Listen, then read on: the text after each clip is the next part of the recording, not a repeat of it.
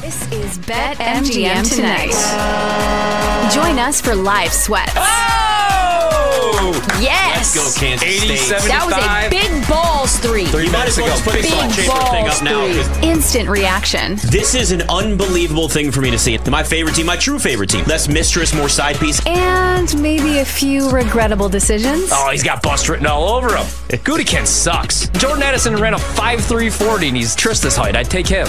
You know what you shouldn't have done? Bet on the Wizards. Yep. Now, live from Washington, D.C., it's Ryan Horvat, Trista Crick, and Nick Ashooh. I hate to say it, but uh, all three of us have some sort of bet on the Wizards, or at least that Wizards game tonight. We got Victor Wembanyama making his debut in Madison Square Garden, which is always a thing, even though the Knicks haven't been relevant in the Garden in what feels like 100 years, guys. Trista Crick, Ryan Horvat, Nick Ashooh. We're on Twitch, we're on YouTube, we're on the Audacy app. The NBA is back. Uh, we got some action tonight if you're into that kind of thing. Also, some NHL if you're Scott Lynn. Uh, and then we got Thursday night football tomorrow, guys. Here we go. Like you know, it's last night was a little slow, a little quiet, but wasn't sometimes you kind of need those a little bit. You need the little the reset every once in a while. You get excited again when the NBA comes back. You're like, oh my God, there's 10 games. Yeah, I had like 14 bets yesterday, so it wasn't slow for the kid. I went. Uh, But you have a, you you also bet had a like day, ten women's basketball games that your uncle gave you, and Oh. was very good by the way. He was Oh. right, and you didn't share All today. 30 No, I teams do. are playing right now. Every single team in the NBA yeah, plays tonight. everybody. So let's get our props out really quick. Um, All right. th- we don't need to spend too much time on this. I like the under in Akron and Miami, Ohio. It's 37 and a half now. It's actually minus 115 to the over. Um, it opened at 40, so it's really came down, but I still like the under. We don't really need to break that one down. And then in women's college basketball, the Ryan Horvat Do You Want to Ride special, UConn women tonight. 36 point favorites, now 36 and a half at home against Dayton. Um, my guy says they're going to win this game by 50. My guy, guy? my guy is on a Your guy? 13 and 1 run uh, right now. So I'm just going to keep riding it, and we'll see. That one's tipping off right now if you want to ride, though. Tipping on Fofos. Tipping out Fofos. All right, I got three props in the Wizards game. Actually, three plus a. I got a. It's actually a four game. It's a it's a four leg parlay. Love it. But I do have the Wizards some separate ones in this as well. Jordan Poole and the over on his um his points because well nobody plays defense. It's Hornets and Wizards. My God, nobody's gonna do anything. Uh, Daniel Gafford eight plus rebounds. What's his points? Uh, 21 and a half for Jordan Okay. Poole. Yeah. There, and then uh, the last one on that, I put these together and then I bet them separately because, well, that's that's just what I do. PJ Washington, uh, 20 plus points, plus a Chris Porzingis just making 1 3. That's plus 845. Ooh, I love that. So that's, and again, a couple of those separate. I did the Poole separately and the Gafford separately too. Actually, no, sorry, there's the PJ Washington that was separate. So, uh, yeah, nobody plays defense for the Wizards or the Hornets. So, like, anytime these teams play, take the over and just sit there and look at some of the guys. Even though Jordan Poole, little disappointing. I thought he'd get uh, get more buckets this year. Not getting the buckets that I yeah, was he, hoping for. he hasn't been as much of a he's a bucket, he's a bucket, he's a bucket. Mm-hmm. But listen, his his legacy is complete, guys. He's already gotten his ring. Stop it. He's only 25, 24, 25 years old, and mean, it's true, he's though, pretty man. much ready to chill. So he's going to go to Barcode and Rose Bar and all these other spots and get Barcode. the get the baddies. Uh, Damn, you threw out a name I haven't heard in a while. I, I, used know to love was some, Barcode. That was back used to be in the my spot. dizzy. I know Like that shows how old we are. decade ago. Yeah. I might go tonight. No, you won't. I think it's closed. Hornets Yeah, I don't think it's parlay for anymore. me. I think uh, Lamelo goes crazy. He had 30 last game. He's been in a bit of a slump, but like you said, Nick, the Wizards aren't playing any defense. They're dead last in terms of defensive rating. I, I think Lamelo gets 25 points. I like Lamelo to have eight assists, and I like the Hornets to cover the two and a half number. The only team that the Wizards have not been blown out by was the game that they won against the Memphis Grizzlies. And let's be real, I think the Memphis Grizzlies might be the worst roster in the NBA without Ja Morant, Steven Adams, and Brandon Clarke. So all those together play t- plus 270. Uh, that's what I have in the Wizards Hornets game. If we want to talk about other games, we can go down the line. We can do that too. Yeah, you might as well. Let's just get our picks out. Yeah. just- throw it let's all just out. bang, so much. bang. I mean, there's so much. How- Unload it, guys. All right, Unload cool. it. So Joel Embiid, I don't know who's going to stop him. Uh, for the Celtics, Rob Williams is not walking through that door. Kristaps Porzingis, I think, is going to get absolutely embarrassed down there. Embiid averaging over 30 points per game. So for him to get 29 and a half, over 29 and a half, so 30 or more, and Tatum, who's averaging actually 31 and change, uh, for him to get 30 or more is plus 230. If you put that Hornets parlay with the Sixers parlay, that's actually plus uh, 1200. And I actually sprinkled that quickly with a Kelly Oubre 20 points or more prop. And I know he's had he's an up and down guy, right? He had 3 points last game against I think Washington, but when they play teams of note, Kelly Oubre has gotten up. He's had more than two, 20 points in three of the teams that have been legit, like guys that you actually teams that you actually want to compete against. Uh, so I think you can add that one in. That actually makes it 36 to one. Just adding Kelly Oubre 20 points or more to that little parlay, which I think is very gettable, 36 to one. I like that. I like that a lot. I got a couple. Um, of course, I have to bet the Wizards tonight just because if they do finally win a game, and I've been on them the last three, uh, I'm going to feel pretty bad about it. No, I'm just kidding. A couple that I really like, though, a couple player props. So Jrue Holiday over four. So you did not take the Wizards. No, I didn't take Good. the Wizards. I was Good. Okay, good. that, you know, because of the intro. Bet on Yeah. the Wizards, and I've actually bet them three times this season. 0 and three for me. So I'm going to stay away from the Wizards. Wow, maybe you're rest of the finally learning your lesson. I don't know. But a couple that I did bet. Um, I do like the Rockets a little bit against the Lakers. Anthony Davis is going to be a game time decision. The Rockets have been competitive. They've been in these games. I bet this last night at four and a half. It's come down a little bit. Um, I can't believe how competitive they are year one for uh, Udoka. So I do like them a little bit. If Anthony Davis plays, I'll probably feel a little bit worse about it. But the numbers at three and a half. I like uh, Jrue Holiday over four and a half rebounds. He's averaging seven boards per game this season for Boston. So I wanted something in that Philly game. That's a great bet. I'm going to go with Jrue Holiday over over uh, four and a half rebounds. I was looking at the rebounds and assists combined. Just going to go with the boards. Hopefully that cashes by the first half. Uh, I'm going to go Wemby under 19 and a half points. Like you said, first game in the Garden. Yeah. I could see him blocking four shots. I could see him with eight, nine rebounds in this game. Uh, I'm gonna I'm gonna fade him though with the points. I'm gonna go under 19 and a half. It's actually 18 and a half right now over at BetMGM, I believe. But uh, shop around. I think he could get the best price. I want Valanciunas rebounds. I saw it eight and a half. Now it's up to 10 and a half. Uh, so I'm staying away That's there. huge. And I'm gonna go with uh, Kyrie Irving assists actually six and a half against the Raptors tonight. Uh, Mavericks four and a half point favorites. Kyrie's been facilitating a little bit more distributing a little bit more. And I like that fit. The Mavs are six and one. I told you guys to believe in the Mavs. I think they're going to be a playoff team. Luka's not missing the playoffs back to back seasons. He's a top five player in this league. And Kyrie, he didn't go there to lose. People think he doesn't care about basketball. Oh, he does. And he cares about getting Oh, no, 7 didn't. dimes tonight. So Kyrie over on assists tonight, meaning he'll probably drop 50 and have three assists. of course, that's You know- always how it works. Uh, one more prop I want to throw out too. Lauri Markkanen over three and a half threes. He's gone over this number, and I hate saying this out loud because I know I'm going to ruin it now. I'm going to mush it. He's gone over that number every single game this year except game one of the season. Wow. He's hit four or five every single game this year. So he has been one of the best three point shooters in the NBA. So Lauri Markkanen over three and a half threes. I say that now again, of course, guys, and I know I've probably mushed the entire thing. So here we go. I like seeing you in a lot of NBA props tonight. I'm This is thinking good. about one more, really Oh, quick. what, what Side, else? What else? All right. Will you guys join me? What do you think about the Bucks being 12 and a half point favorites? I still think that we're pricing the Bucks. You I know, like the Pistons in Me, this spot. me too. Mm-hmm. Okay. Yeah. All right. I'm in on Detroit tonight too. Detroit, super competitive, a team that we all like watching here. And right now, I'm not impressed with Milwaukee. On The Milwaukee defensive end, defensively has been they've been rough. it's a Yeah. mess, man. My guy Sparky, Steve Sparky Pfeiffer on the Green and Going, Growing podcast, freaking out. Uh, everybody in Milwaukee freaking out. They don't know what to do with themselves right now. I think the Bucks will be fine in the long run, though. But uh, I still like Boston a little bit better. the Bucks have enough talent where you look and say, okay, like things will get together. But let's be honest with ourselves, and you know this very well. Dame Lillard doesn't make a team better defensively. Does he make a team better? Ooh. Whoa, whoa, whoa! Wait a second. Hold on. I mean- dropping a bomb here, real quick. Does he make a team better? I would, I would think so. But now does you, he make Milwaukee better? now I want to hear more. TBD. Do do tell. I, I mean, when you talk about a Milwaukee team that was number one in the East so many times and already won a ring with Jrue Holiday, if Jrue Holiday is the version that we're seeing from him from the Boston Celtics, then you have to wonder whether that was the right move. And I know you wanted to appease Giannis because Giannis was basically saying it's now or never. Maybe I won't extend. Maybe I will extend. But you have to figure out a way to make me feel confident that you're ready for me to for us to compete and to get better. And I feel like sometimes you do things just to do them not really knowing uh, how it's going to impact the team. And we knew it was going to be a good fit offensively. But let's be real Giannis is much better offensively when he's running the full length of the floor mm-hmm. and you can do nothing to stop him because he's going downhill. Giannis is not a, a- an amazing player in half court situations. So maybe this Milwaukee team is better in the playoffs because they have Dame. But right now, it's odd fit offensively when Giannis doesn't have the ball in his hand in the best situation for him. And defensively, we know it's a lot worse. And the other thing I was thinking about is Giannis has never played with anybody that had to be ball dominant. You know what I mean? Like Drew Yeah. Holiday, there were games where he would go out and score 25 or 30 points, but he didn't have to do that. That wasn't his game. Khris Middleton's a nice player and an all star, but you know what I mean? Like it's He's very streaky. It's he averages 18 to 20 points per game. So usually Giannis, that's why the usage is you know crazy by the second, third week of the season.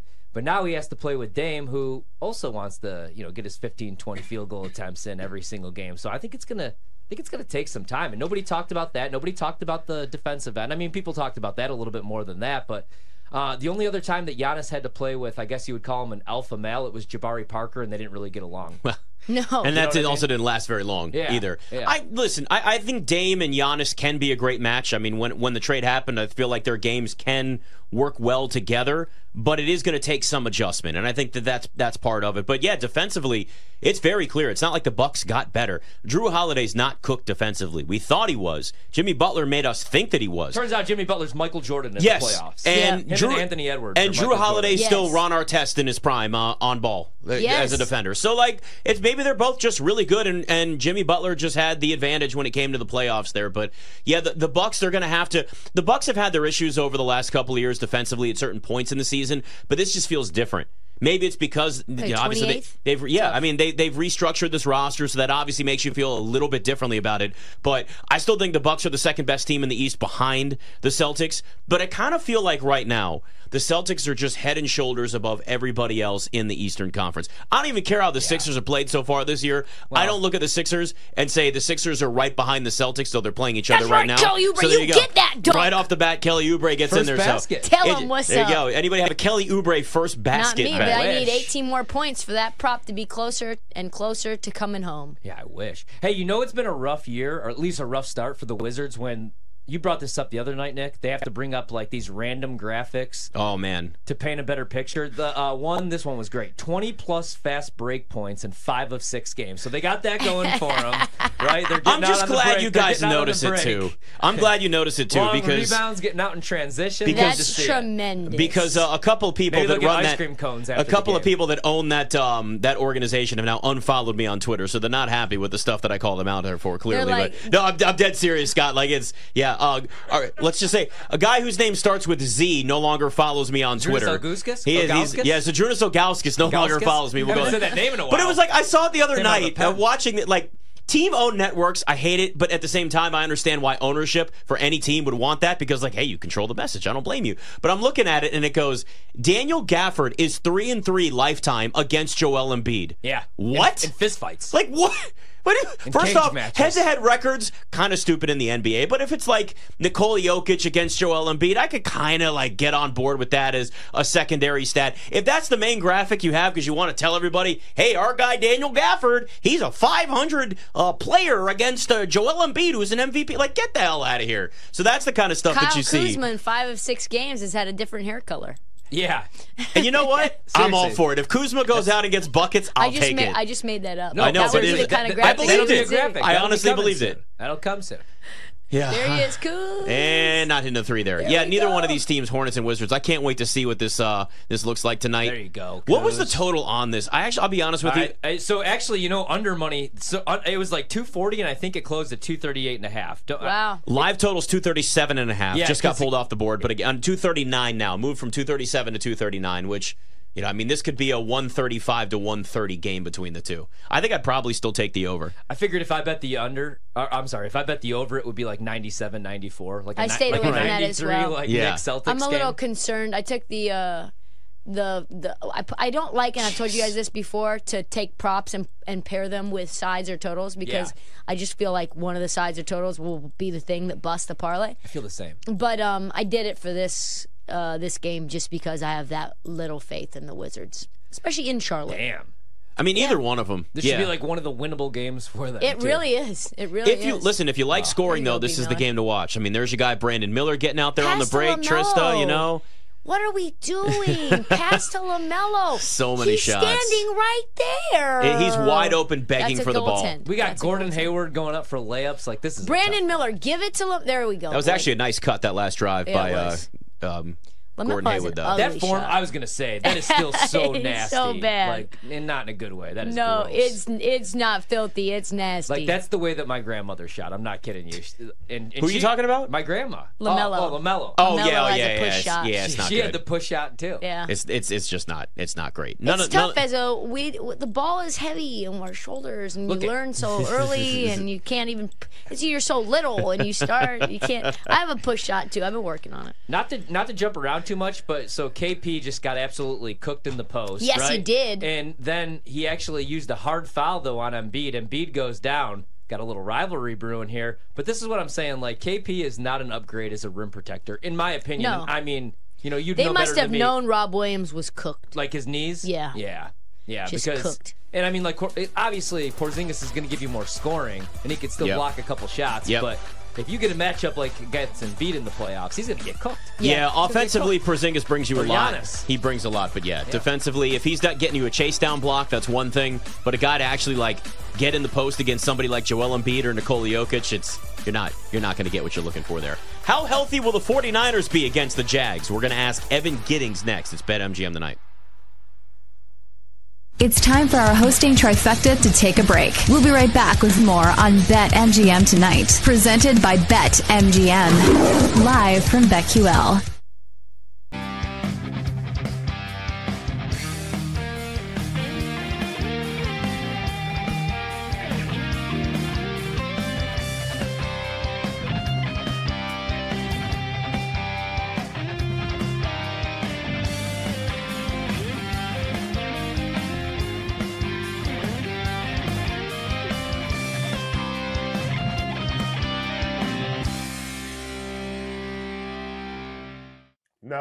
And I um, I was talking to a couple folks about this, and I think Drake Maye, even with the loss, Drake Maye looked better in that loss than Caleb looked in his his loss. And I, the big thing for me when I'm watching these games, and and and and I, I'm looking for advancement, right? I'm looking for development. Um, and I just I, I don't see him getting better. I see him doing a lot of the same things, and now that teams have a beat on it, they're making him make mistakes. And now that he's making mistakes, there's frustration, and you can see it on the sidelines, and that's the whole deal.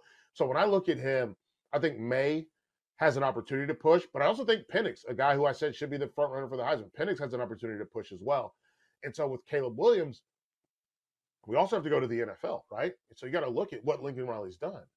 And he's had Kyler Murray. I, am not giving him Jalen Hurts. I am gonna I'm gonna leave Jalen Hurts at Alabama. I am. I'm gonna leave him at Alabama simply because there's no other Oklahoma quarterbacks that are squatting 700 pounds. That's Bama built. So I'm gonna go with that. Um, but Baker Mayfield also as a top pick, and both of those guys, one's been around the league. He's already been around the block in Baker, and then the other one, his own team does not want him to play in Kyler Murray. So I think kind of the shines come off the apple with Lincoln Riley, and you watch him how frustrated he's been getting over the course of these games and not being able to get stuff done. I just don't. When I watch Caleb Williams play, a lot of it is out of phase. A lot of it is out of the structure of an offense. And to be in the NFL, you've got to play within the offensive structure. Drake Maye plays within the structure of that offense. Do I love that offense? Not exactly, but he still plays within the structure of an offense. It's not all improv. And so I think that's the difference here. And yeah, there's going to be somebody, you know, whether it's like the Colts with Anthony Richardson that are going to take a gamble on someone that's willing to play that that makes their best plays without with it outside of the structure of the offense. But I think Drake Maye is now becoming more of a Drake Maye and Michael Penix are becoming more um, they're bubbling up from everyone I talk to from an NFL standpoint because they play within the structure and they find ways to make plays. They know when guys are supposed to be open. They understand where the plays are made instead of everything else. They they can use the auxiliary, but at the end of the day, what we're seeing are, is teams want guys that can still play within the structure.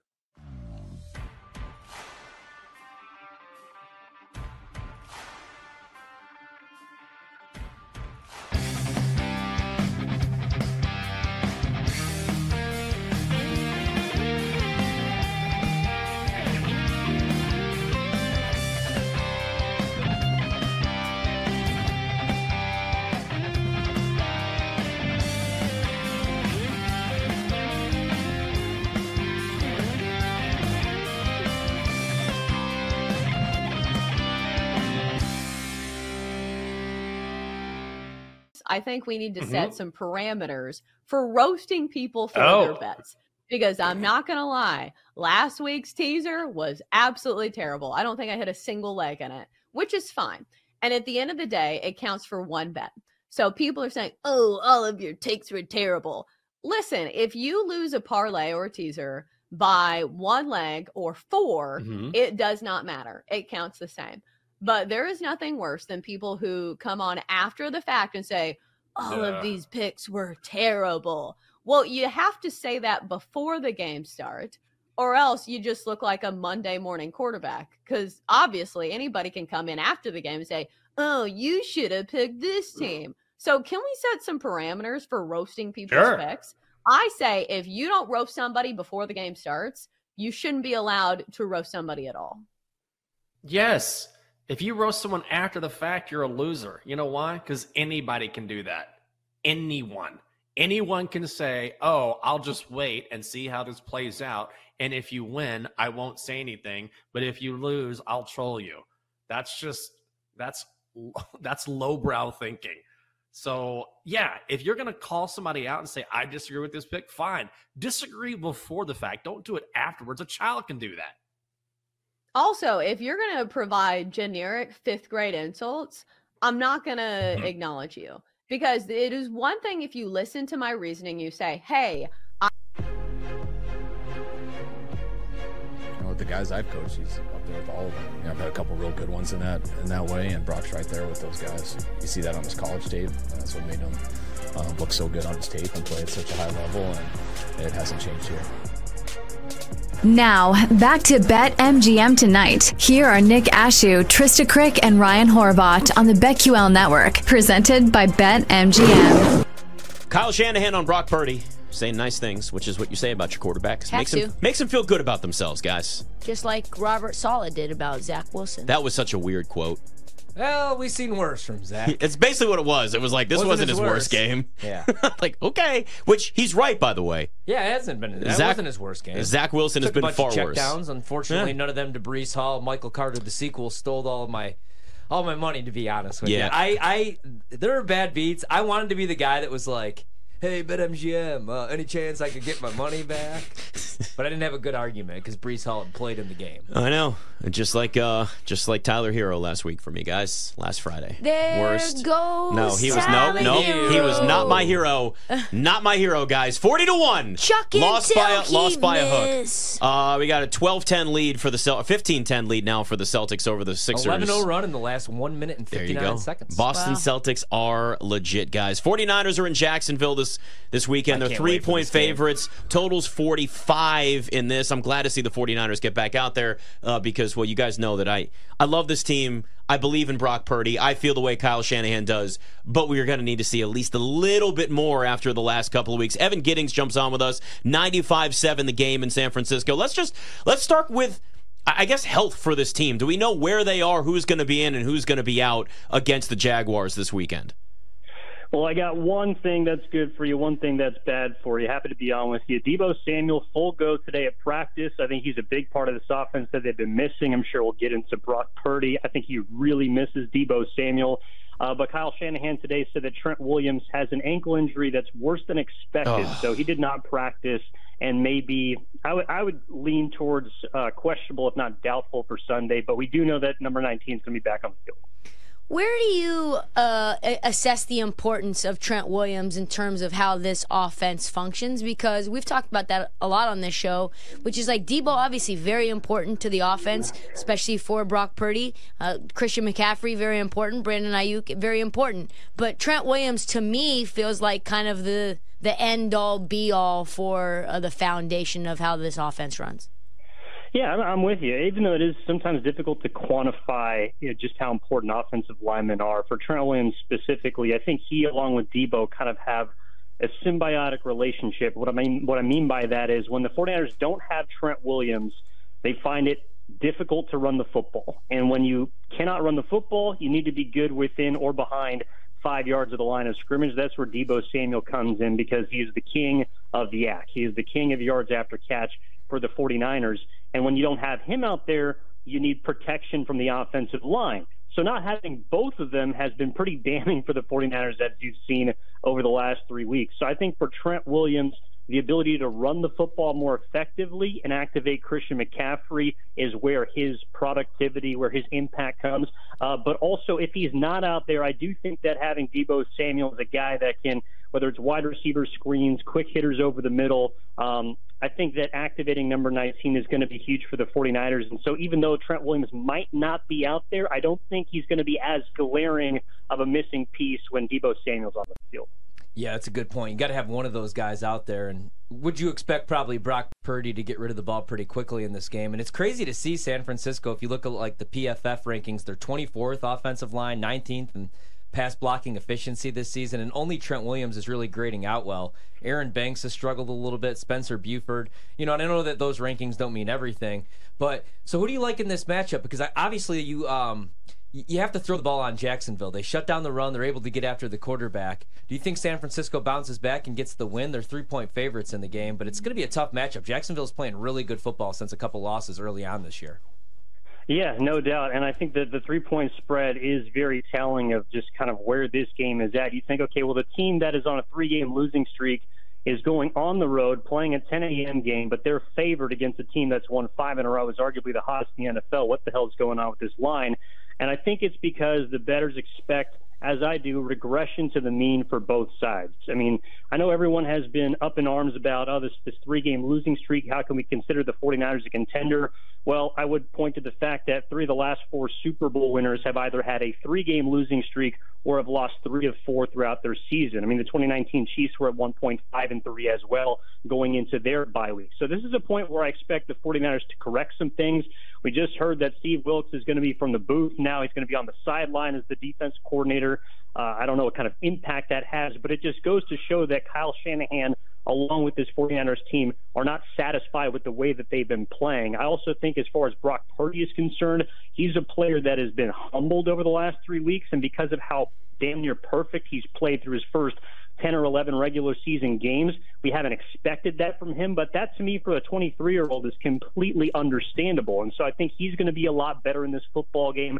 I think he was a bit emboldened the last, I would say, five or six games with how much he was getting away with in terms of passing the football. That caught up with him in terms of turnovers over the last three games. I think coming out of the bye week, everything will reset for the 49ers.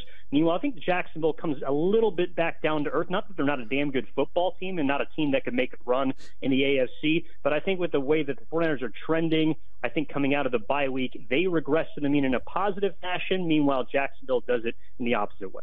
Yeah, Evan, as much as uh, Brock Purdy is obviously important to this offense and to this team as any starting quarterback is in the NFL, let's be honest, it, it runs through Christian McCaffrey and what he's able to do for the 49ers. Uh, do you see him keeping up with this amount, like just the amount of carries, the usage that we've gotten throughout the year? Or could there be a situation where Kyle Shanahan decides, let's kind of scale this back a little bit so he stays healthy and we're ready for the playoffs?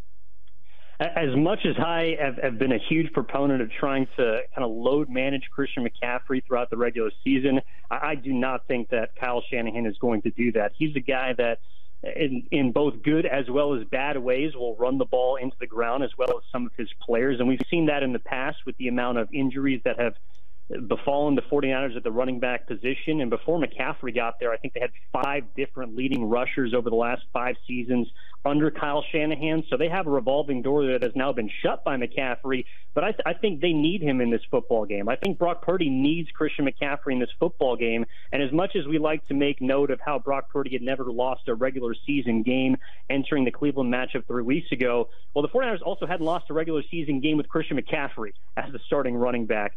So I, I think that he is a, massive piece of this offense. And for Kyle Shanahan, he's just going to lean on him until he can't anymore. And so that's where my biggest concern is with the oblique injury, with the rib injury. How long can Christian McCaffrey keep this up? That's, I think, how far the 49ers can go, not just in the regular season, but also in the postseason as well. In terms of players, we know that the Jags allow a lot of yards in the middle of the field. That's where they're most gettable. Given the fact that Deebo's just kind of coming back, do you think targeting George Kittle props makes more sense than Deebo? That is interesting, yeah, because George Kittle has had some huge gains in recent weeks, even though the you know the, the losses have been piling up for the 49ers, he's been a guy that has absolutely emerged. And, you know, 150 yards against the Cincinnati defense that have been playing pretty well. Um, that is interesting. I, I I do think that Deebo to me is a play as far as receptions in this game, uh, but Kittle the yardage when the 49ers have been good this year, Kittle has not really been involved too much in the passing game outside of Dallas. So I would personally lean an under in the Kittle category. I think Deebo's the guy that they try and get back and activate him early in this football game. Um, but I, but I might think about with the way that Kittle's been open in the red zone, uh, potential anytime score. But as far as total yards, I would lean under uh, for George Kittle even with uh, three straight losses for San Francisco, I, for me, it's them and it's Philadelphia in the NFC. Maybe Dallas if they ever figure out how to win big games, but I don't. That'll trust, never happen. Yeah, I don't trust never going to happen to do that though. Uh, he hasn't proven that he could do that really since the one Super Bowl run that you know Aaron Rodgers carried him to.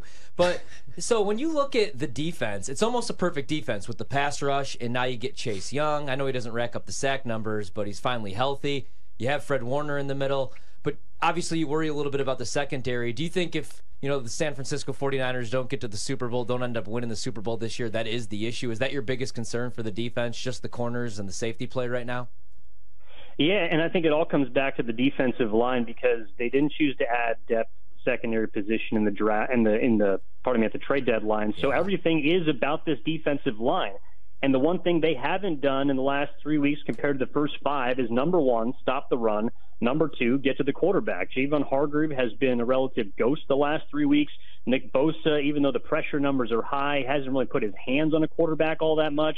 And so adding Chase Young, I think, is is the perfect injection for this defensive line that if you want to argue shouldn't need that kind of injection, I'll absolutely hear it. But for whatever reason, if you want to blame the coordinator, if you want to blame Nick Bosa missing training camp, getting a big payday, whatever you want to blame, they have not gotten the job done. And so I think that the direction for this defense is internal. And if they look inward and find a way to extract the kind of talent that they have, which last year was number one, number two ranked all across the board, I think this defense is going to be absolutely fine. So Chase Young is a great addition for this team. I think he's going to help them mostly in the run, and especially against a Jacksonville team that we talk about McCaffrey and how you know great he is and how much they use him for San Francisco. Well, Travis Etienne has got just about as many touches this season on the Jacksonville side. So if they can try and limit him, if they can stop Travis Etienne, I think they'll find themselves in more advantageous pass rushing positions, places that they have not been during this three game losing streak. Talking to Evan Giddings, BetMGM tonight. Uh, looking at the rest of the division here and just thinking of like what I've seen from Seattle the last couple of weeks, and you know mm-hmm. the Rams now. I guess it's maybe Carson Wentz starting if Matt Stafford's not ready. Which, as somebody that's a Commanders fan, I can tell you that you don't want that. Although everybody else that's seen Carson Wentz probably knows the same thing. We know what the Cardinals are doing. Does this feel like now that as long as San Francisco is healthy, that that NFC West is clearly theirs to win? I just feel like Seattle is clearly going in the wrong direction, and that was the only team that felt like the real competition for them there. Yeah, I'm 100% with you. And I know that point differential is not indicative of everything, uh, but Seattle has a negative point differential mm-hmm. right now. They're, they're minus four, and they're still in first place or tied for first in the division. Um, I, I don't look at Seattle as fraudulent, say the way a lot of people looked at last year's Minnesota Vikings. I think they're they're good but I just don't see how they stack up across the board with a team like San Francisco. And I think in a couple of weeks, we'll remember why the goal for San Francisco at the beginning of this season was not in division, was not even in the conference, but was the Super Bowl. And I know the last three weeks have kind of thrown us off that beaten path, and now they're in a dogfight with the Seahawks. But with two games in three weeks upcoming against Seattle, uh, beginning on Thanksgiving, I, I think I know you can't overlook this game this weekend. It's going to be tough, but I think by the time that the calendar turns to December, we're start we're going to start to look at the NFC West as being San Francisco's, and then the question is. Have they made up enough ground to get into the conversation for the one seed, along with Philadelphia, who's looked unbeatable as of late? Yeah, absolutely. I mean, the other thing. So, are you? Um, if something were to happen with Brock Purdy, are you a believer in Sam Darnold? I know this is a weird question, but I just kind of wanted to see Sam Darnold get a shot. Not that I wanted to see Brock Purdy not, but I mean, you got to see him a little bit in the preseason.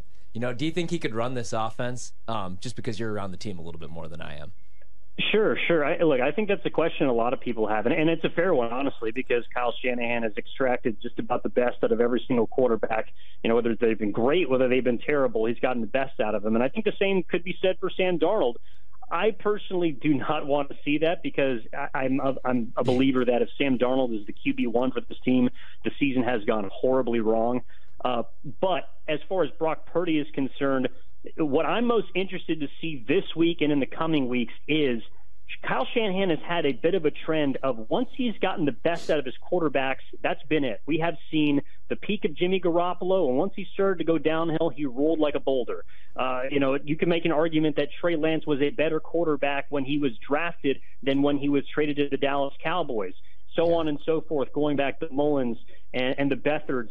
So for me, is this the best we've seen from Brock, Purdy? If so, that's a problem. But if we see him bounce back in a way that I believe he can, I believe he can play better than he has the last three weeks. I'm not saying he's a Super Bowl caliber quarterback at this point in his young career, but if he bucks the trend of Kyle Shanahan quarterbacks, I do think San Francisco is a contender, not only for the NFC, but of course the Super Bowl. Um, but I, I don't think that necessarily involves Sam Darnold. So as much as I'd love to see that kind of uh, experiment play out, uh, I think it means bad news bears for San Francisco. All right, Evan Giddings, 95-7 the game in San Francisco. Appreciate the time, man. Thanks, man.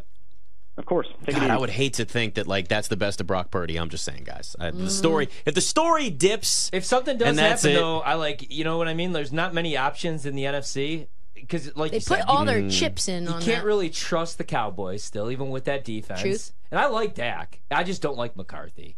I I, I like McCarthy the person. He's like your gym teacher. He's okay. You know what I mean? like he, he's like a total Wait, wait, like. After all of the the the like standing on a table I don't for like him Sean at the beginning Payton of the year. either. Is my whole point. I Okay, only well bring that's up- fair. I But only you've spent a defend- lot of time defending Mike McCarthy. Only when I want to use it against Sean. Well, that's Payton. fair. Only when it fits my narrative. Well, now that when it's makes time. sense. Now you know, four days removed from him costing me a couple units, Well, a couple trips to Bermuda, Jamaica. Ooh, I want to take ya. By the way, Jrue Holiday strapping Tyrese Maxey. Tyrese Maxey only two points tonight. I was I was caught there. I was I was like a deer in headlights. Rutgers is now only a one and a half point dog against Iowa. I have Rutgers plus three. oh boy, Iowa's gonna That's lose good. to Rutgers at the crib in At the Iowa crib. City. Heard it here first. heard it here first. Can we trust. Utah on the road this weekend Oh, against God, no. Washington? It's BetMGM tonight. Tristan, Nick, and Ryan are taking a break to catch up on their bets. Don't go anywhere. There's plenty more on BetMGM tonight. Presented by BetMGM. Live from BetQL. I have a problem with your line of thinking. This is wrong, and I think you need to consider this, other than just somebody simply commenting, wrong. Like, that's the worst. like, you can't even argue with these people because I will follow up and say, okay, what exactly about my handicap do you disagree with specifically? And they never have an answer. And then they just follow up, see, you were wrong. I'm like, okay, well, if you can't tell me why I was wrong, then like you don't have any grounds for insults. And also another thing, if you don't have your picture as your profile picture, and if you don't use your name as your profile name, you can't insult anybody for anything. It's very easy to hate from the sidelines. If you don't put your name to it, mm-hmm. sit down. If you missed any of the show, listen back anytime on the new and improved Audacy app.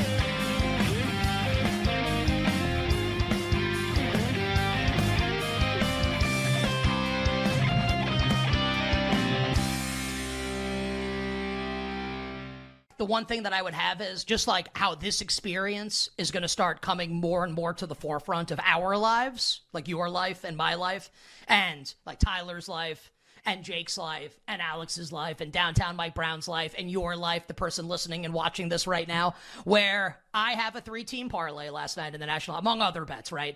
And my parlay is going to be closed out by the Colorado Avalanche. We're playing on the road at the Seattle Kraken. Now, I get into bed and like attempt to fall asleep last night at the end of the first period.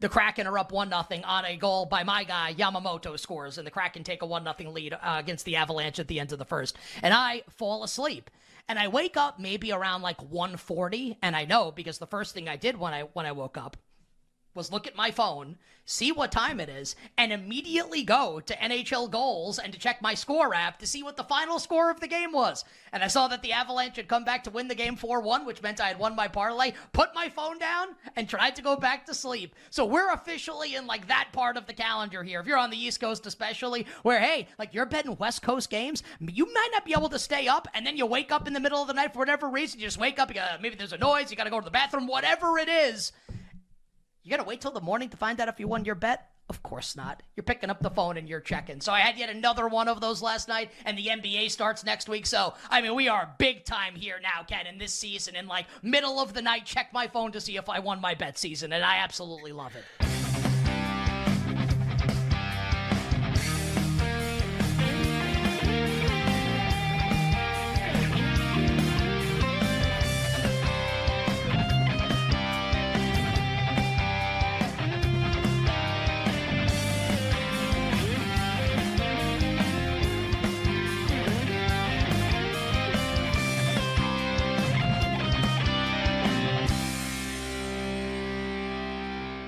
Jenks, if you could have one brand. Well, they got excellent personnel. Uh, the thing that stands out, obviously, is the quarterback and the throw game. I mean, they're leading the nation throwing the football. They've Got an outstanding running back as well, although they don't, you know, their, their focus is throwing the ball. They, they do it uh, better than anybody in the country. Defensively, they're they're solid. I don't think we've seen an offense quite like this offense. Um, it's really unique. Obviously, you know, the, the, closest would be, you know, Washington in some ways with the explosive passes. You know, a quarterback can make every single throw. They've got uh, great weapons. Um, they're strong in the offensive front with their line. Uh, they've got a really good running game. Let the conversation continue with Ryan, Trista, and Nick and BetMGM tonight on the BetQL network, presented by BetMGM. Washington's a nine and a half point favorite at home with Utah coming to town this weekend. You heard Dan Lanning there at the end. Ryan's uh, man crush. He is. Oregon is a 15 and a half point favorite over now unranked USC as their season continues to just swirl down the drain like, yeah. well, something Scotland leaves in the toilet after taco oh, night. What? I'm just oh, saying. Whoa, hey, Circling the toilet. The SEC That's all. does not like poop jokes. Hey, well, you know me. what? I found that out the hard way. USC's defense is a poop joke. Let's be honest here. The total 73 wow. and a half in that game, and I just it just feels like an over still. Just like last week at 76, you went, oh yeah, that's going to be an over, and it was. Well, hold on though. This isn't Oh. this isn't your grandfather, your father, or your brother, Oh. even your Do you feel different? even your one week year old son's USC defense. So- Alex Grinch is gone. So does that mean we could go into a little Horvat you and feel differently about this Paint whole situation? faces. It's my favorite thing to do. Time to paint the face Oh. and listen up. Class is in session at Horvat U. What if you also were to paint your face while you did the uh, the Viking costume next week at National Harbor? I'd like to see some purple. Yeah, I think that would be good. You know what? That has to be included with it, and you have to chant We won't do it. I'm willing to bet Every the, second. my beating heart No, that do we it. will not see Ryan in that. He's Vikings not even. I'll do it. He's not going to do anything with it. He's, Guys, you've I'll do you've let us down twice already. We've given you leeway. We've given you extensions on this bet, and you've just mumbled your way through com- nothing but excuses, and it's disappointing. I thought you were better than this. All right. All right. All right. Steve Sparky Pfeiffer says you're good for this, and was- apparently you're not. I was going to be a good guy here, a nice guy for you guys because I'm not going to be here on Friday. And I know damn well you guys aren't going to be listening to the BetQL tailgate to kick off, although You at home, you should nine to ten. Nick, you'll I won't be probably be, sleeping yet. in a little bit. Oh, I thought you had some other. Oh, no, I do have on. that. Yeah, I forgot about that. Trista will Yep. be going on a rival network, competing against my college football show on another college football show. But I digress. And we move on to this game right I think here. Mitch is the one who put us up to do it, so I'm gonna put it on him. well, Wow, that Kith hey, court, by the way, looks sick. Hey, I digress. Other than Trista, you wanna you wanna hear some winners? You tune into. You know who to tune into It's on true. Saturday. It's You, true. Ryan's damn it. much All right, better at college all right, football than me. All right. That's no, facts. no, oh no, I no, didn't you mean, are. No, I didn't mean you. I meant But the you are. show you're going on. Yeah, yeah, yeah. They're going to get them. your content, your picks anyway on Yes. this show. Yep. Right, one team, one dream. We One start team, one right dream. early with the daily tip. You know who else gets their morning started early? Who? Dan Lanning. Yeah, he does. Yeah, he does. And here's the thing: at this current number, I understand people making the case for uh, USC in this game.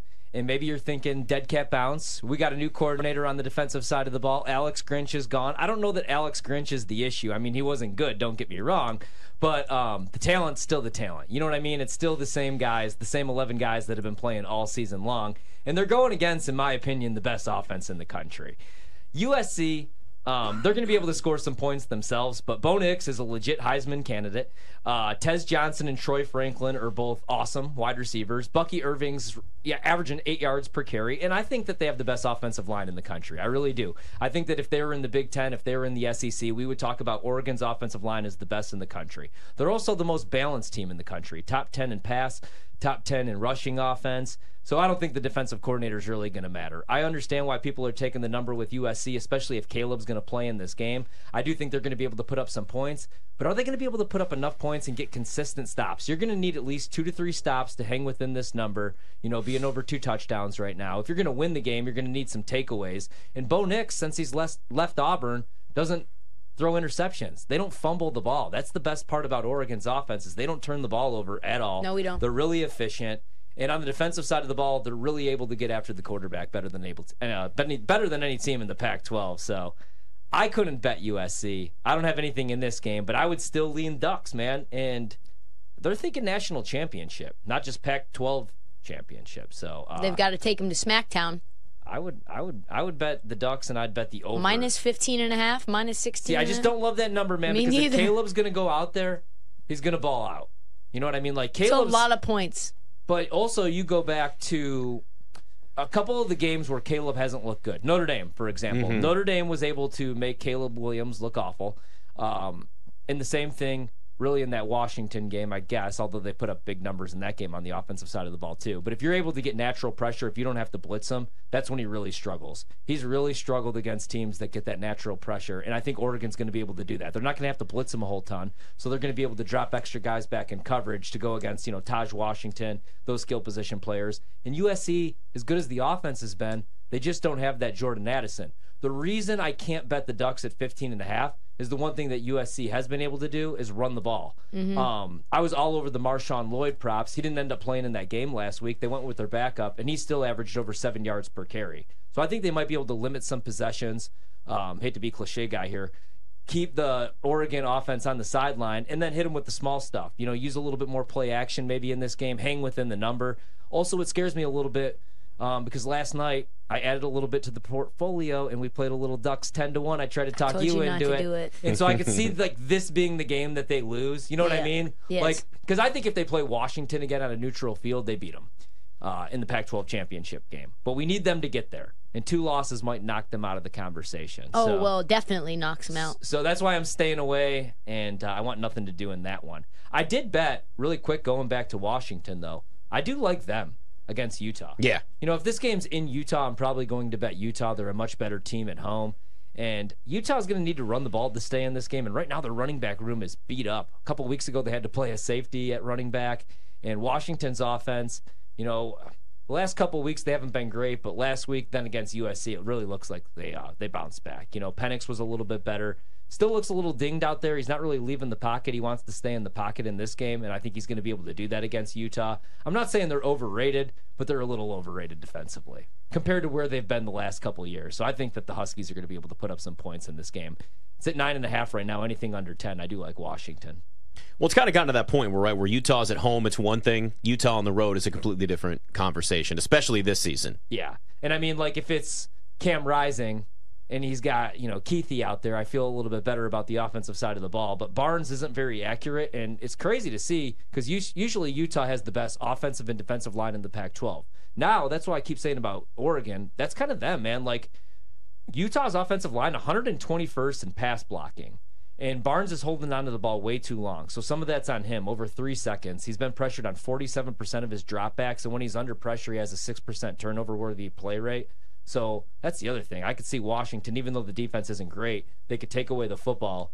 And then they're going to get some short fields. And also, last week, out of nowhere, they found a run game. Mm-hmm. And if they're able to run the ball against Utah and they're not just one dimensional, dropping Penix back 35, 40 times, Well, I they think got they're a going to little have bit some of- success. And Washington was able to slow Oregon down a little bit. Like that that's there's a reason they had a couple of key stops and that's against a very potent team.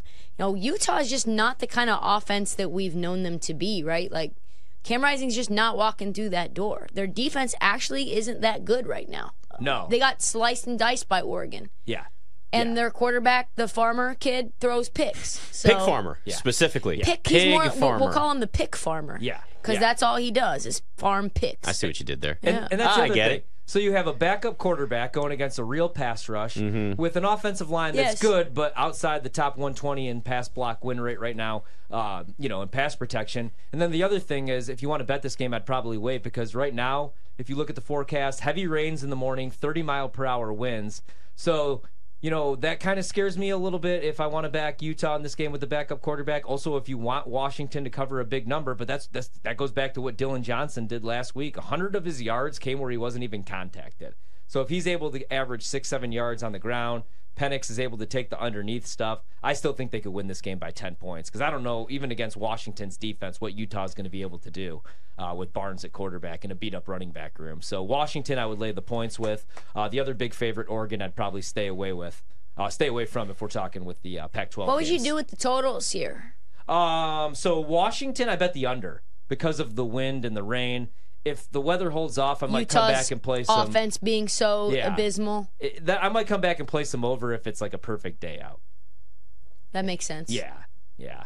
So- And that's wait, the, what's the where's the total? Hold on, where's the total now? Uh 51 and a half. What'd you get it at? It's coming down a little bit. Yeah. 54 and a half. I was going to say it was definitely closer to the mid 50s. Yeah, it, and again, like that'll come back up if there's no weather in this game. At what point do you start betting the over again in this? When you get to like the upper 40s? Maybe live. Yeah, don't yeah. even touch it till then. Yeah, because for Washington, I mean, it's all about staying healthy and getting to the Pac-12 championship game. You know what I mean? Like, yeah, you want Michael Penix to rack up the stats, and he's thrown a couple really bad interceptions the last couple weeks. But again, if Dillon Johnson's going off in this game, you kind of just want to do that. You want to eat the clock. You have the new clock rule, so I'd probably uh, play, probably stay away from that. Since I'm not going to be here, I'll just throw them all out there. All right, we're taking Penn State plus four and a half. I went back and forth with this, and I don't know that Michigan's going to be able to run the ball against Penn State. I love Blake Corum. Donovan Edwards hasn't looked healthy this season. Kind of the same thing for Penn State. Like neither running back room, even though they have the best the best four backs in all of Big Ten football, neither of them are doing anything explosive, and they're both really good defenses. And Drew Allar, I looked at this today, his home road splits much different. So you have a young quarterback. This game comes down to Penn State being at home in Happy Valley. We're getting over a field goal. I think they keep it close. I like Michigan on the money line, even though it's minus 210, but I think Penn State keeps this within a field goal. Uh, I'd play it a little bit bigger if any other head coach was coaching this team other than James Franklin. That's my concern here. Not doing anything with the total. I would lean under 45 and a half. Chop Robinson might be coming back in this game too. JJ McCarthy, like every other quarterback in the country, the splits aren't great when he's under pressure compared to when he throws from a clean pocket. Michigan the last 2 weeks really has become a passing offense. And I don't know if that has to do with Corum and Edwards not being as explosive or maybe they're thinking, "Hey, we got our two biggest games coming up against Penn State and Ohio State."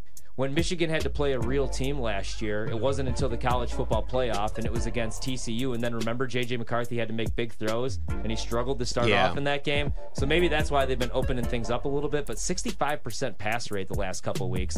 It's going to come down to JJ McCarthy having to make some throws in this game. I could see him turning the ball over in, in this game a little bit. So uh, Penn State plus four and a half. We'll throw out some more later on in the show, but that's one I ended up betting today. Meanwhile, 7 0, Miami of Ohio over Akron. Yeah, the under looking wondering. looking a little bit better. Looks not too bad. Knicks up 13 4 on the Spurs. We got uh, 47-37 Wizards. Look at that. The Wizards up on Charlotte. Told you. Two teams that can't play Hate defense. Knew that knew this happen. Always works. Keith Smith coming up next. It's BetMGM tonight. Duke factor.